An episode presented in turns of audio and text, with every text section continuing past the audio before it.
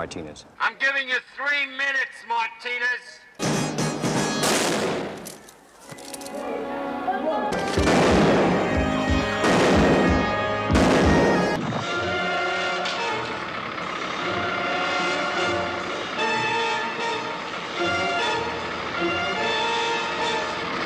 I mean it, man.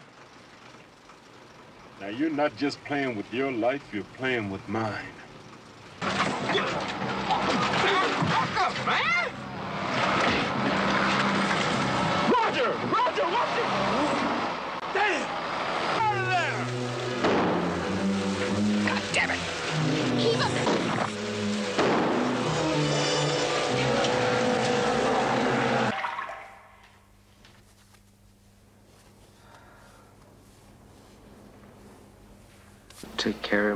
Of me, won't you, Peter? about here sound like just a bunch of people talking, a bunch of This is not without political actually rhetoric. figuring We're it not out. fighting. This is not the Republicans versus the Democrats. They've got us in the hole economically, or we're in another war. It's more crucial than that. We are down to the line, folks. We are down to the line. There are no divisions among among living Please. society. At least let him be quiet.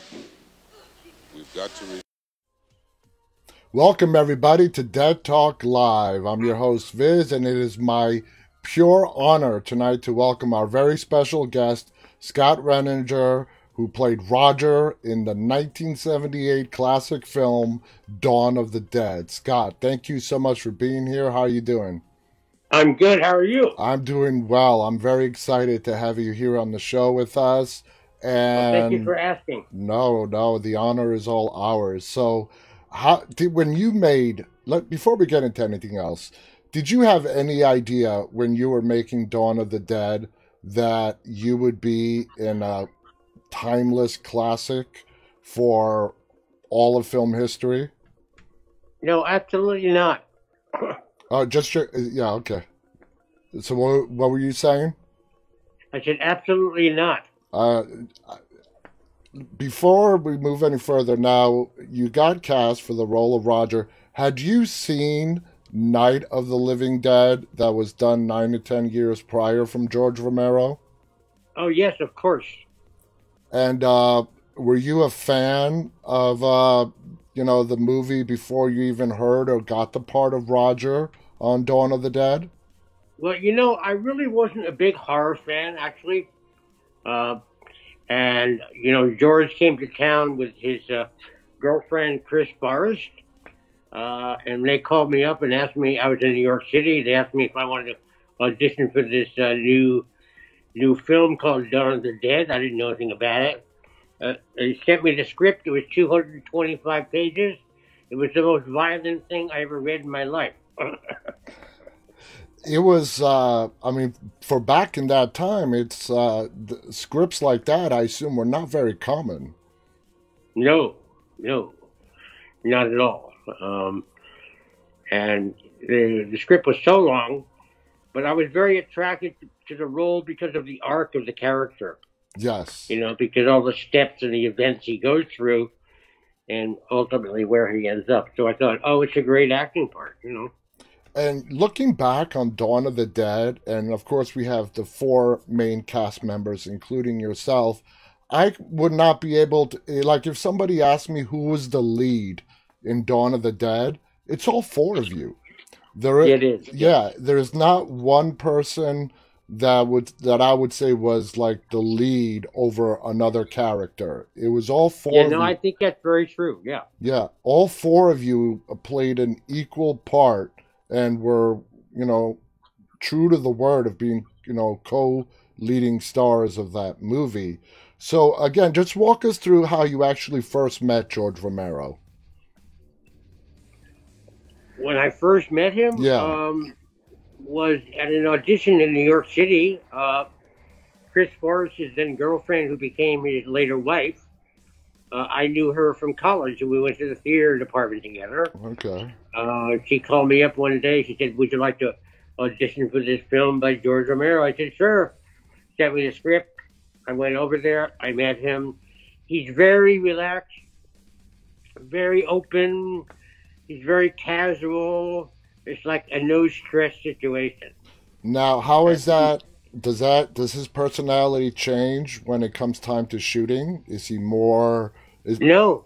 Mm-mm. so he's still No, very he- laid back. Well, he's calm. You know, be, he's only he's calm because he's like very prepared, Yeah. and you know he believes in his cast and his crew, and so he doesn't like act out. He doesn't get angry. He doesn't like blow up or anything. Um, and he allows you to try anything you want. And if you try something, it doesn't work. He just reflects back on it. There's like no judgment whatsoever. That sounds great. So, Yeah. when did you meet your co-stars, David Emge, Ke- uh, Ken Foree, and Gaylen Ross? When were you guys like first introduced to each other? Uh, I met them at the hotel where we were staying before we started to shoot. Oh, so you literally you just met them right before you Yeah. guys started filming. Did you guys I didn't know them before, no. did you guys get along right away? Uh, did it? you know- Yeah, pretty much. You know, I mean, there was no, you know, antipathy or animosity between us. It wasn't like, you know, who's the star of the movie and who's not. No, No. we we just knew we were doing something very unusual. Uh, we didn't really get how unusual it was until we started to shoot it. You don't get the humor in the script Mm. when you read it, and then we started to shoot it. and going, oh, oh, I see. Oh, George has something in mind here Yeah. and it was like very exciting to watch it as it unfolded. So that was pretty cool. It was. I can imagine. Uh, did you guys have a lot of fun shooting it, or was it all like when it came time just serious business? Well, uh, well answer the question for yourself. We're Um, running around with guns and machine guns in a mall and having fun and killing zombies. so do you think that's fun, Yeah. or do you think it's serious? I think it's Well, fun. yes, we were serious as the actors, but the event was fun, of course. Now, how uh, did it actually work with Monroeville Mall, which is where the movie was shot? Did you guys Huh? did they shut the mall down, or were you guys shooting exclusively after hours at night? And we were shooting at night. Okay. Yeah, um, it was funny. I remember the first day we started to shoot, and uh, Kenny and I and uh, David came out with all these, you know, gun straps over our bodies, and we're holding these like you know these guns and these automatic weapons. And there were two ladies that were leaving the mall, and they turned around and looked at us like, "What? What? What? What? what, what what's happening? Hello?" Um, and the staff of the mall is trying to push them out and then we're, we're there all night. How long did it take? How how much time did you guys actually spend filming in the mall? Most of the time was in the mall. Uh, the outdoor scenes, uh, the on top of the roof, the uh, the scene in the projects, those were all done first, Okay. and then we went into the mall, and we were there for, oh my god, like a month and a half. Wow. Yeah, it was like, it was like the Twilight Zone. You sleep during the day, you work all night, and you you you lose all perspective of time. that It is was like being a zombie in a zombie movie, you know? Oh man, it, it, I, even though it was over, it just sounds so much fun. Uh, now, It was fun, yeah. now moving on, um, what was it like having the whole mall to yourself? You know, you guys, the filming crew, you basically had a run of the place. Um, do you guys do off camera any kind of wacky stuff that normally you would not, you know, do? Take have some fun in between shooting takes or whatnot. Well, yeah, we'd be laughing and be silly, of course. Uh, nothing extreme. Um, with George shooting, George is very efficient. And when you're shooting, he moves on quickly from one thing to the next because he's very, very prepared. So he's got to be flexible. He's got to roll with it. And then he makes suggestions and he gives you feedback and, and you shoot it. It's, it's very relaxed, but the pace is very, very definite and very forward moving all the time. Absolutely. Now, when you were reading the script, what was your opinion on your character, Roger, and his arc? You mentioned his arc earlier. What exactly did you think of the character of Roger as you were reading the script? Uh, well, uh, I thought he was an obsessed man who lived on the edge. He was an ex-marine. That the only find, way he could find stimulation and excitement in his life was living on the edge.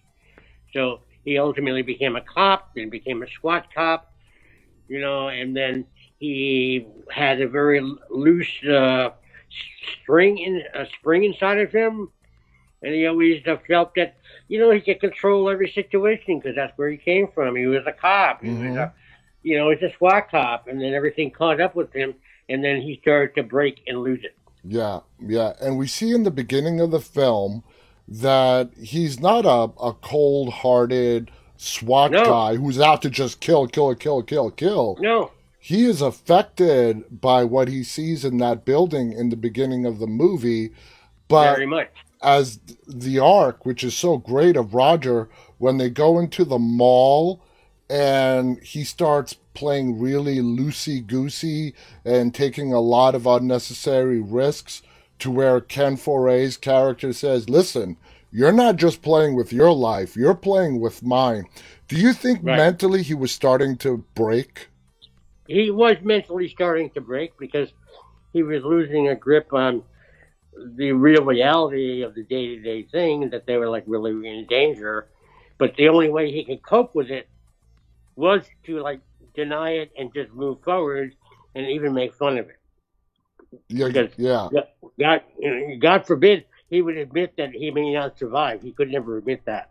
No, even we see that even though t- uh, up until the end when he's uh, dying in bed and he's yelling out to Peter, "We sure got them, Peter! Didn't we get Oh, them? Yeah, we got them." You know, he knew he was dying, but he could not even bring himself to admit it to himself. Now, No. I want to switch gears a little bit. Now, Tom Savini was uh, the man that worked with George Romero. They were they were great friends. He also had a cameo in the movie. Uh, Let's go to the time to where you uh, change over to a zombie, right at right at the very end of Roger's character arc. Okay. What was it like working with Tom? And I assume Tom is the one who got you all geared up with the makeup and everything. Yeah, he did. Uh, yeah, he was great. We we be he was very relaxed. We became, became friends. He was really efficient. So what he did was the makeup was like so very simple. Uh, there was no latex. There was no prosthetics. There was nothing. All he did was he put a solution on my face, and then he used a blow dryer to gradually shrink my face. and he did that over and over and over, and just used use my natural skin to make me look I'm a you know an effing hundred years old, right? yeah. And then he, yeah, and then he put the makeup on top of that. It took an hour and a half, but that was it. There was, there was no prosthetics whatsoever. How does it make you feel uh, that when the movie was said and done with, you being uh, the zombie when you turned was actually the main poster for the movie? You were the. How did that make you feel, Scott? Well, I said to Richard Rubinstein when that came out on the DVD, I'm not on the VHS. Uh huh. I said, Richard, why did you have to pick that per- picture to put it on the DVD? And he laughed. You becoming a zombie, I swear, it's one of the all time classic scenes of a person like becoming weird, a isn't it? Yeah, it's weird. And when people think of the you know Dawn of the Dead and the poster flashes, it's it's you, it's you as a zombie.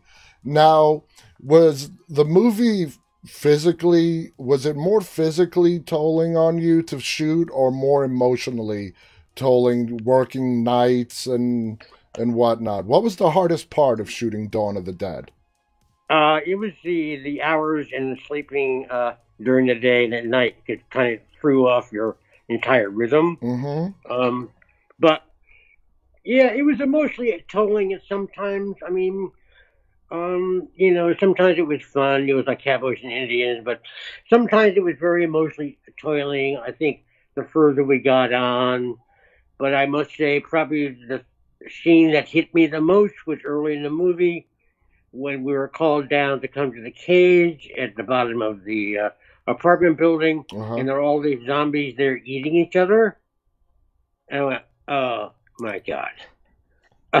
I mean, I read it in the script now. I'm walking in there, I'm going, George. I said to him, George, this is really disgusting. and he looked at me, he smiled, he went, yeah, I know. Oh, when uh, it was disturbing and it was disgusting at the same time, but when- you know he knew what he wanted, and but that was disturbing. I, I got to check it. that that that was such an amazing scene when Peter when you guys were moving the trucks around right and Peter Yeah. is in the next truck and a zombie is on top of you and Peter takes out the zombie and you're splattered with the blood right you Yeah. actually looked like you weren't acting like you were like really repulsed by having all this you know makeup blood I was. it- yeah, it did not look like you were acting. You were like, "Oh my god, this is You know, I was. disgusting." Repulsed. I, I, I definitely was repulsed. did uh, I mean, did I mean, you I knew my what. did you know that was coming? Did George tell you that's what was going to happen, or did he sort of? Oh yeah, I, I knew they were going to blow her head off. I, I knew that ahead of time. It's just the fact that when it happened, and then you feel all this liquid over your face, you know it's a movie, but then it's like really gross, and then, uh, but the whole thing is about how does the character react to it, right? That's exactly. the kind of key, key point in his development. It's very, very disturbing to him because he's used to being in control Uh huh. and controlling situations, and now he's out of control. Exactly. And it was Peter that came in at at least at that point and saved his hide. Now we know George liked to shoot his movies around the Pittsburgh area. Are you from the Pittsburgh area yourself, or No, I'm from New York City, Oh, so am I. We're fellow New Yorkers. I'm from Queens. and Uh, I just love you anyway. so, uh, how did the community, while you guys were there, it was filmed in Monroeville Mall, which, if you go there today, they do zombie walks in Monroeville dedicated to the, you know, all the Romero movies, especially Dawn of the mm-hmm. Dead.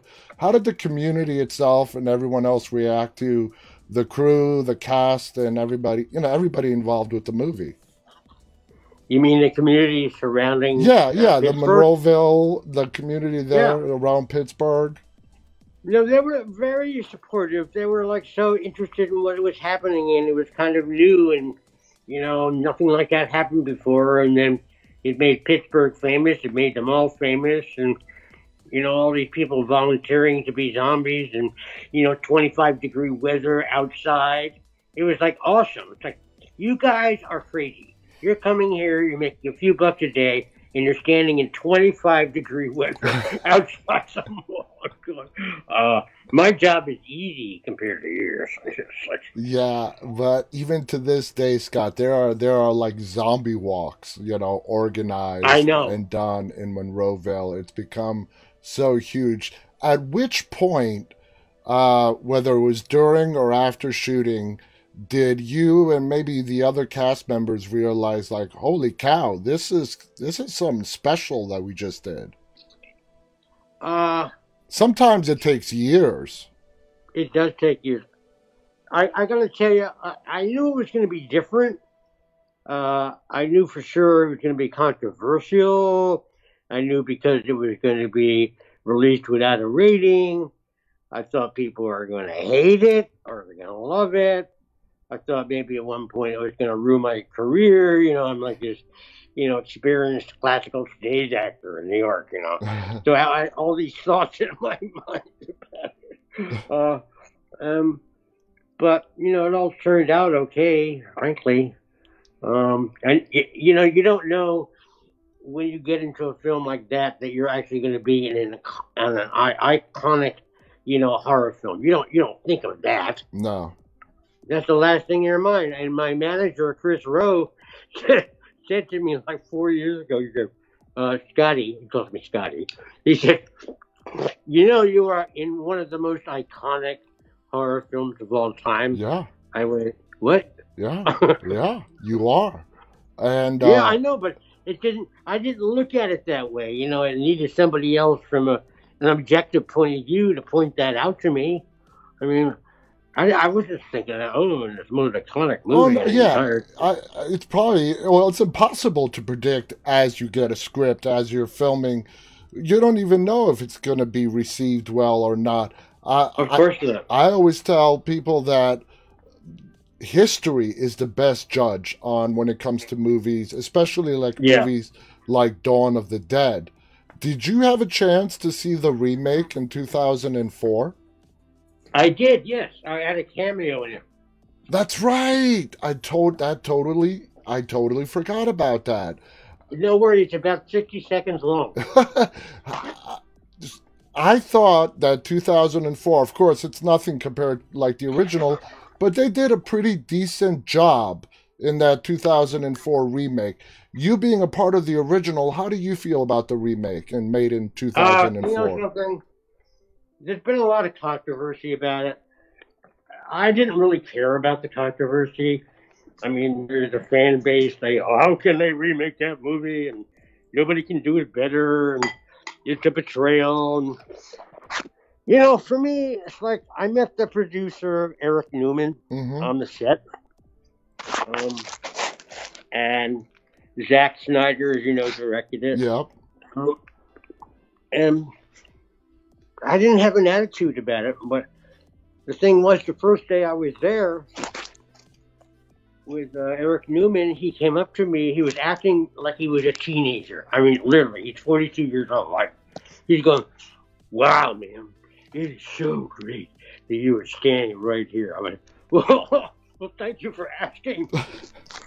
that's what I said. He said, "No, no, you have no idea. I've been a Dawn of the Dead fan since I was a young teenager." I said, "Well, how did you get into this?" He said, "I always had a dream of remaking this movie." I said, "Are you serious?" He said, Yep. And, and then he said, "I can't believe I'm actually standing here with you, with the other actors, and Ving Rhames, and we're actually doing it." I said, "Well, more power to you. You had a vision, and you did it." You know, I don't think the film is a great film. It's an action movie. It is. It is an action movie. Yeah. That's where it differs a lot from the original. The original was, uh, as with all George Romero movies, he makes a lot of social t- social commentary in his movies that are very relevant, and they're not only relevant at the time that he makes the movie. A lot of his commentary is still relevant today, and Oh, that absolutely. hmm and he really digs into the characters. And you're right, two, the 2004 remake, there was a lot more action as opposed to the uh, the original. But out of all the the remakes with Night of the Living Dead, Dawn of the Dead, and Day of the Dead, I thought the 2004 Dawn of the Dead was the better of the remakes of the remakes. Yeah. Mhm. you know.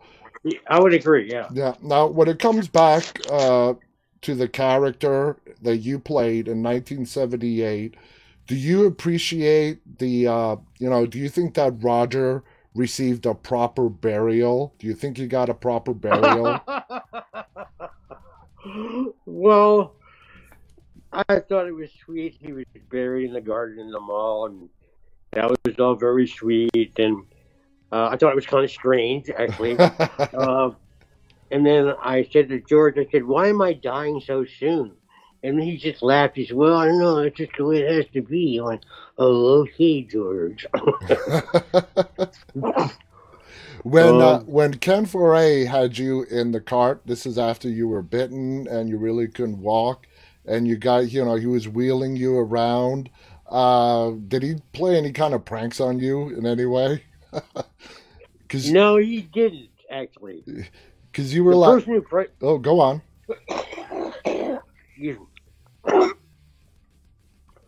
The person who played pranks on me was uh, David Emge. Ah, Flyboy. It's a great sense of humor. Yeah. Yeah. And we were always joking around. And Kenny has a great sense of humor, but David is very, very more out there. In his in his humor. Yeah, uh, you know, Ken Foree. I mean, I've never seen, I've never met him, and I've gone to a lot of conventions, especially back in the '90s. I've met Emge.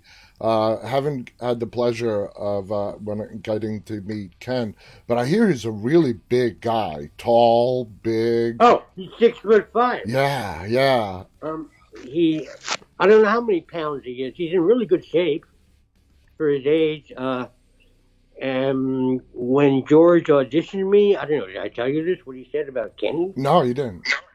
Um, well, hold on one second. It's okay.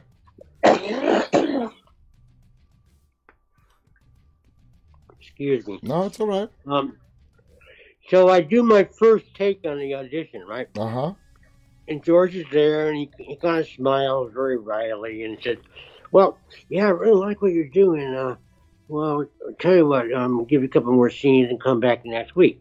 So I come back next week, and I audition again with more scenes, and he looks up at me, and he's going, "Yeah, I, I, I, I really like what you, you're doing." and I heard this butt in his voice, right? because I took an angle on the role was not what he saw whatsoever, which I can tell you about later if you want. Um, Absolutely. And he said, "Well, I've already cast this guy, and he's like twice your size. And if you do the role, you're going to be in in, in almost every scene."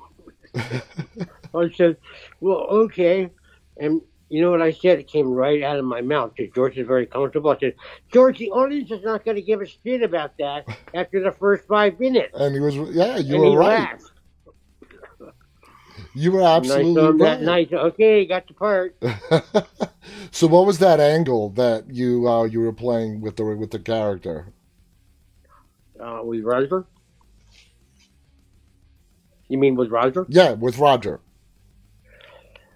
Well, my angle was, and this was not in the script, but um, George's view, which I found out subsequently, that Ro- Roger was this big, burly. He's a cop, but he's kind of unkempt and he's big and he takes up a lot of space. Uh huh.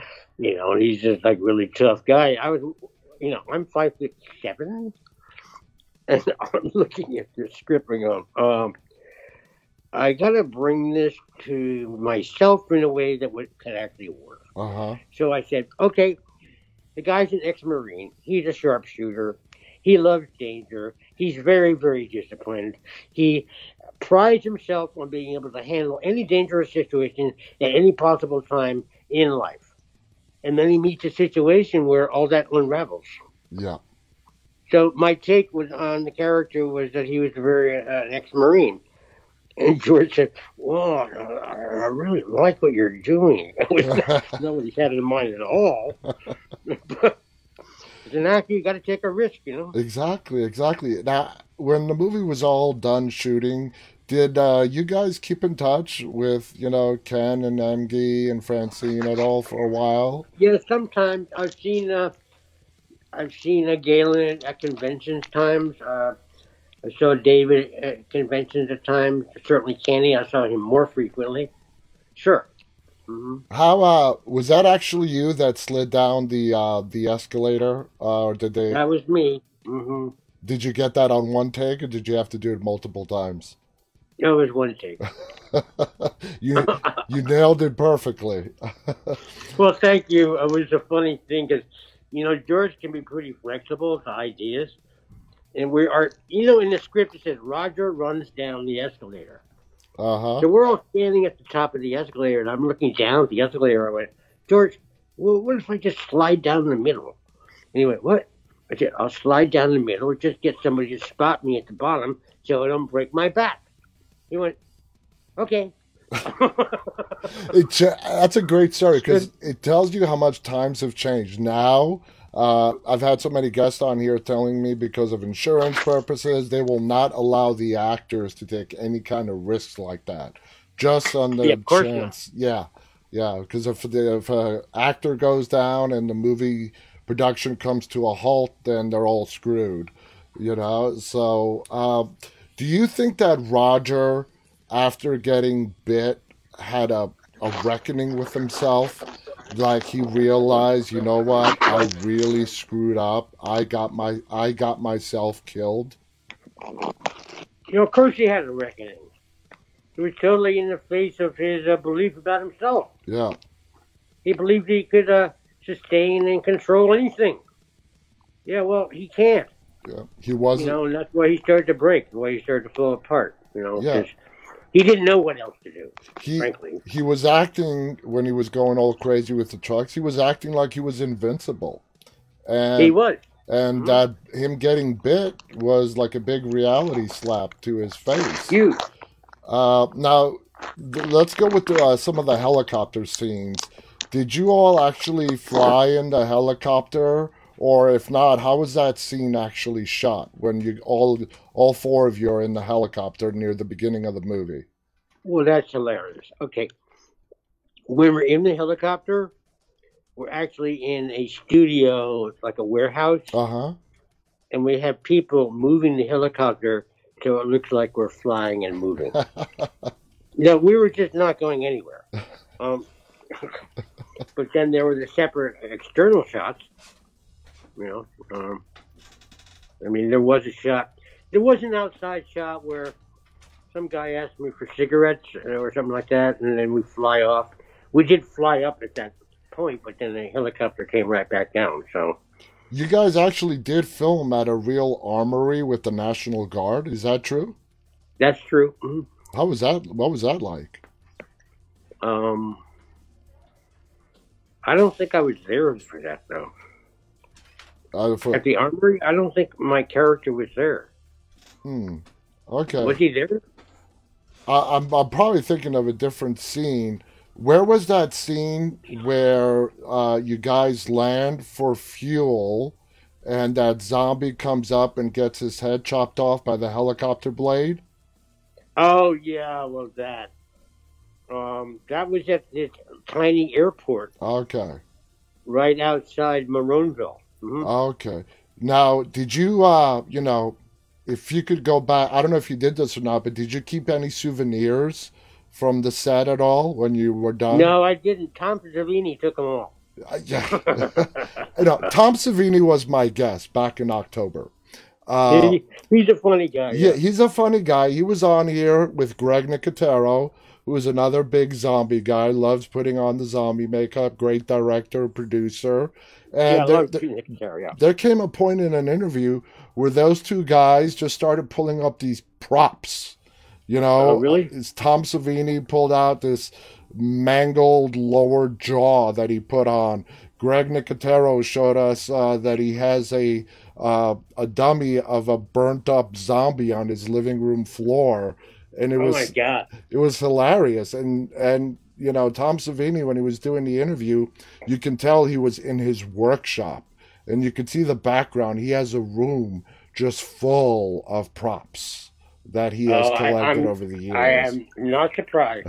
I, I am totally not surprised. now are there any characteristics that you could relate to with the character of roger Oh, personally? personally like scott did, did you have, Nobody's ever asked me that question. Um, that's a good question. Um, I would say yes, because I'm much older now, so I'm just like much, much more relaxed Yeah. know, about everything. But I am very precise. Yeah. Um, Well, let me put it to you I'm this way: very- if I had to pick out of the four of you who I would want to go out and have a beer with, I would pick you. why? Thank you so much. Roger was just more of the had more of a personality. Peter was very serious, you know, down to business. Uh, you know, Francine was also very realistic, and she was sort of she took on the role of sort of like the mother of the group, for lack of a better term. And then Mhm. the one character that was really naive and made a lot of silly mistakes that put people's lives in danger was Emge's character, you know, Flyboy. yeah. Right. Yeah, so Or definitely Freiburg. Roger is the one that would you would probably have the most fun with if you were to spend an evening one night at a bar. Uh, now, do you think Ro- Yeah, Roger and Emge. Uh, yeah, was he a lot of fun on the set? Oh, Emge was great. We laughed all the time. we just had a very similar humor. That's awesome. That's awesome. Uh, do you do you think that you know Roger's outlook when uh, he did get beat? Do you think he knew right away that his fate had been sealed, or do you think there was still a part of him since this was just breaking? This was not. This has not been going on for years. Dawn of the Dead is still when the apocalypse is starting to break out. Do you think mm-hmm. he held out hope that hey, he might be able to beat this and not get not die and come back as a zombie? Yeah, well, I think he knew very well that it was all going down, but he had to be in total denial that that was what was happening because he couldn't admit it to Exactly. himself. Exactly. Uh, I want to get to some of your stuff that you've done. You said you were from New York City. How would you, you how would you describe your time studying at the American Conservatory Theater? I loved it. You- It was very, uh, very disciplined every day, five days, six days a week. We were doing all kinds of, you know, acting exercises and plays and new plays and, you know, classical plays. And it was very intense, but it was like a no BS place, which I loved. Would you call? Would do you consider yourself more of a stage actor? Uh, well, I love the stage. You know, I can't, I can't help that. I just do. Um, what I can more, you know, I don't consider myself more of a stage actor. No, but I would say my the bulk of my experience has been on the stage. Also, I'm a director, and I've directed probably over like 25 professional productions. Yeah. Yeah, and I got into directing like in the uh, just after Dawn of the Dead, actually. You know, and then I got uh, to a different path. And did you like really find that experience like wow, this is I mean you said you've done 25, so you must have really loved that first experience and you wanted to pursue directing as much as you could, right? Oh yeah, oh, there was no doubt about it. Um, you know, acting is great. I love it. I love the process. You know, I work with actors. I teach actors, and I enjoy the process. But directing is a whole another world. It's not moving people around, which you do, but it's about uses your, you know, your faculties for imagination. It uses your faculties for interpretation. It uses your faculties for fantasy Yeah. and, and thinking where in a way that things you don't go into areas that you go into, you know, the actors go into. It's much bigger. Yeah. It's your vision. huge. It's your vision that as a director you got to put on the screen, you know? The way Right. you envision it in your mind, you have to portray that to the audience. And That's right. I just can ima- I can't imagine how difficult that is. And, you know, It's a lot of work. it's I, I bet it is. Uh, what would you say your experience with the healers was a major turning point for you deciding to write and direct? How did you know that? I've got some great researchers on my team. okay, cool. Uh, yeah, it was a turning point. You bet. Because I was new as an actor and I'm doing stage work, you know, in some film and some TV, not a ton of it, you know, and then you Dawn of the Dead and that becomes really famous. Yeah, but when I was at ACT in San Francisco, I saw this workshop production of this play, The Healers. hmm Um, I asked ACT, "Are you going to move this to the main stage?" And they said no. So I got the playwright's information. and I contacted her.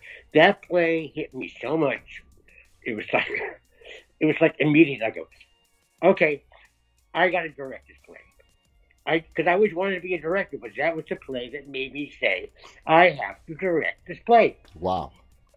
So I worked with her like for two, almost three years, uh, developing it. Um, It took place in a Pentecostal prayer, prayer meeting out in the middle of the desert in a hotel about a young little 12 year old girl who uh, her insulin is ta- taken away from her to prove that Jesus is going to heal her. That's uh, Now, yeah. the, the story was written about the playwright. So, there was a lot of research there. I had to go into her world. I went to all these Pentecostal communities. We're talking about a community of 500 people, and there might be eight Pentecostal meeting houses. Jeez. Uh, I was like in the thick of it for three months. Um, and it was a very compelling and very moving story, and I was obsessed. Basically. it sounds like you put your full heart into it to just. Oh yeah, put every you could- every minute of my brain into it, you know. Um, but then I got it produced off Broadway at the Theater of the Riverside Church. Oh. Yep. So Mhm. I mean, it turned out to be very. Uh, it turned out to be a well a great decision, and just you Yeah, pursuing very the much. rights. Yeah, I knew that. It was like, uh, I you know I have to do this. You know, just it's like you know, just telling stories. You got to tell stories. You know? Yeah, yeah, absolutely. What inspired you to uh, to find the? In, I want to get this right. Inside-outcoach.com, and you became a certified life and career coach. What was your inspiration behind that? Well, you know all this stuff about me. Where, where, where do you get this information? I'm I'm kind of joking with you. Okay? I know, I know. Um. hmm. Excuse me. That's okay. I'm just having some coffee.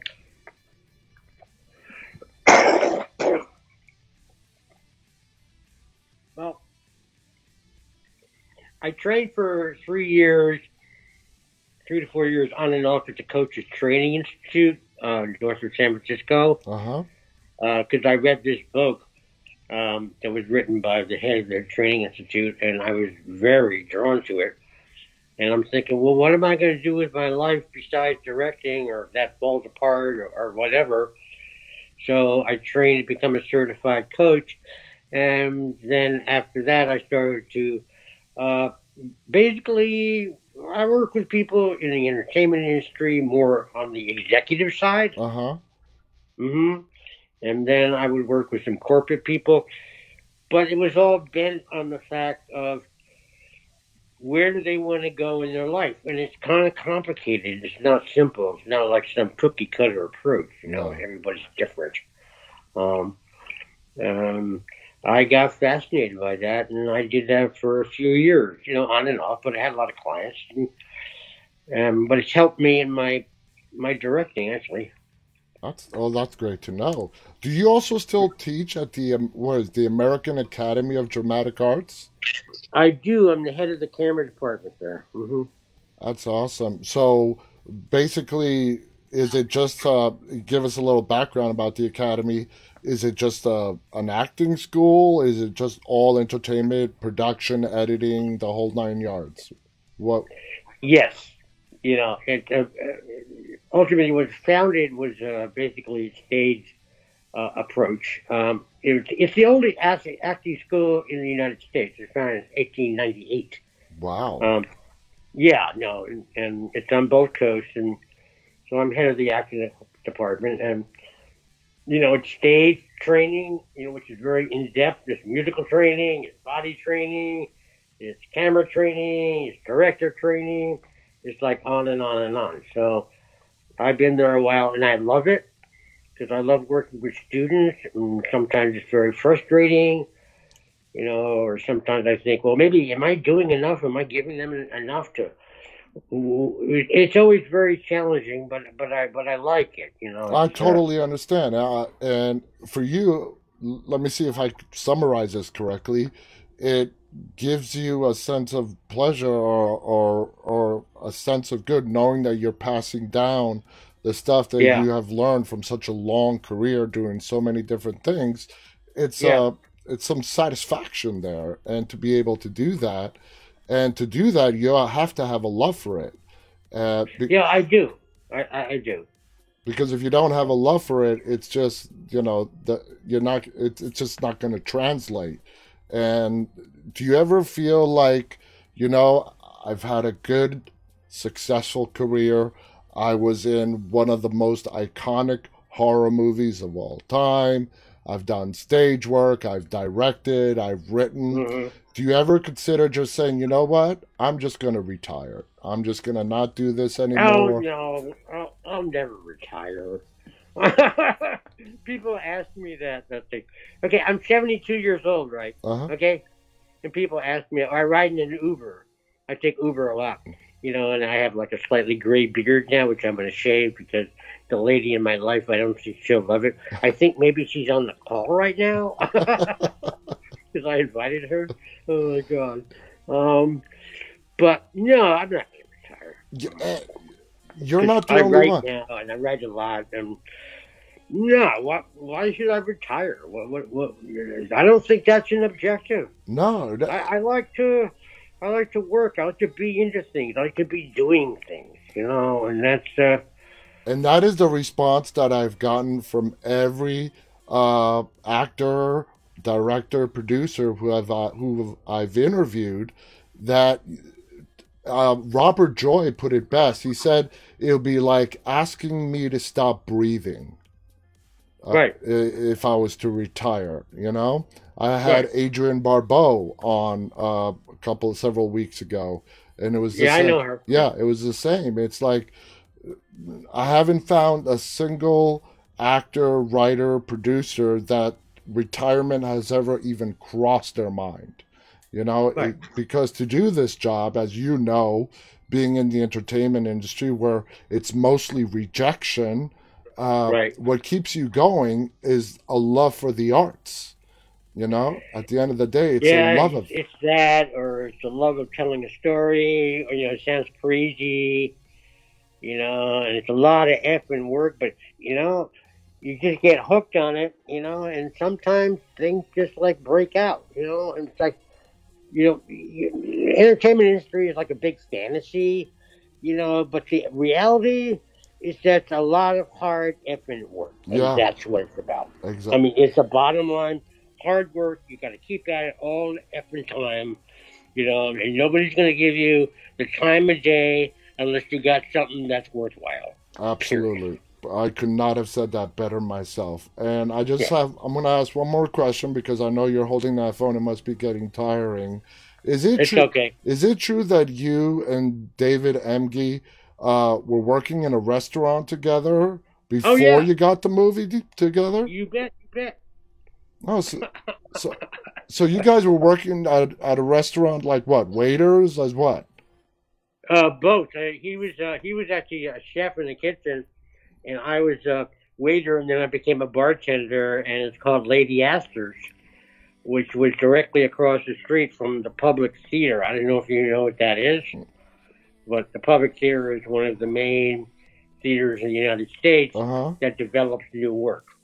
And a lot of famous playwrights came out of there. David Mam- Mamet, David Rabe, um, and during that period in the 70s. And so, yeah, I, I worked there. It was a very uh, sophisticated but not snobby restaurant. It was very expensive. Made great chips. and it's just coincidence that you and, and Emge were there and you both ended up getting casted in Dawn of the Dead. That was just pure coincidence.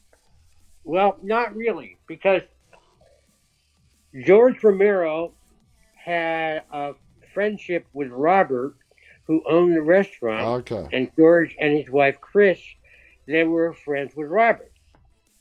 And I was working there, and then when they came to New York to cast, Chris suggested me, and she knew that I worked there.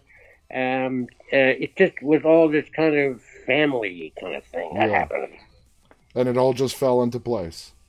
Yeah, it just fell into place. It was like, who would have thought that would happen? You know, how could you predict that? It's you know? weird. It's weird just how, you know, some things just work out.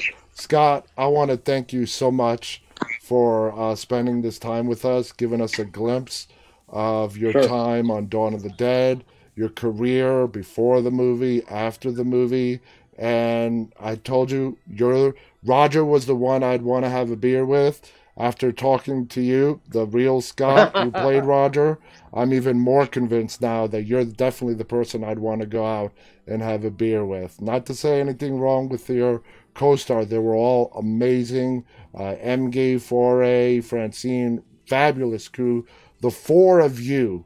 I just before we go, I just want you to know that the Yeah. four of you is what made Dawn of the Dead the iconic horror movie. And of course, with George Romero's direction. That you Yeah. guys are what made that such an iconic film that will live on well beyond anyone who's watching this time on earth has passed. So thank you for such a You're welcome. great Thank you. Thank you for such a great performance uh, from the movie. Thank you so much for being here on the show. Um, is there any final thoughts you want to share with our viewers before we go? Um, well, yeah, the Dead was a very special experience. Um, um, I met some great people because of it. And that's the bottom line. That's the benefit. Yeah. It wasn't a movie. It was all the people I met as a result. Exactly, exactly. Thank you so much, guys. Thank you so much for tuning in tonight. This has been a wonderful conversation. Stay safe, everybody. Have a good weekend. And until Monday, stay walking. Good night. Okay, take care. Bye bye.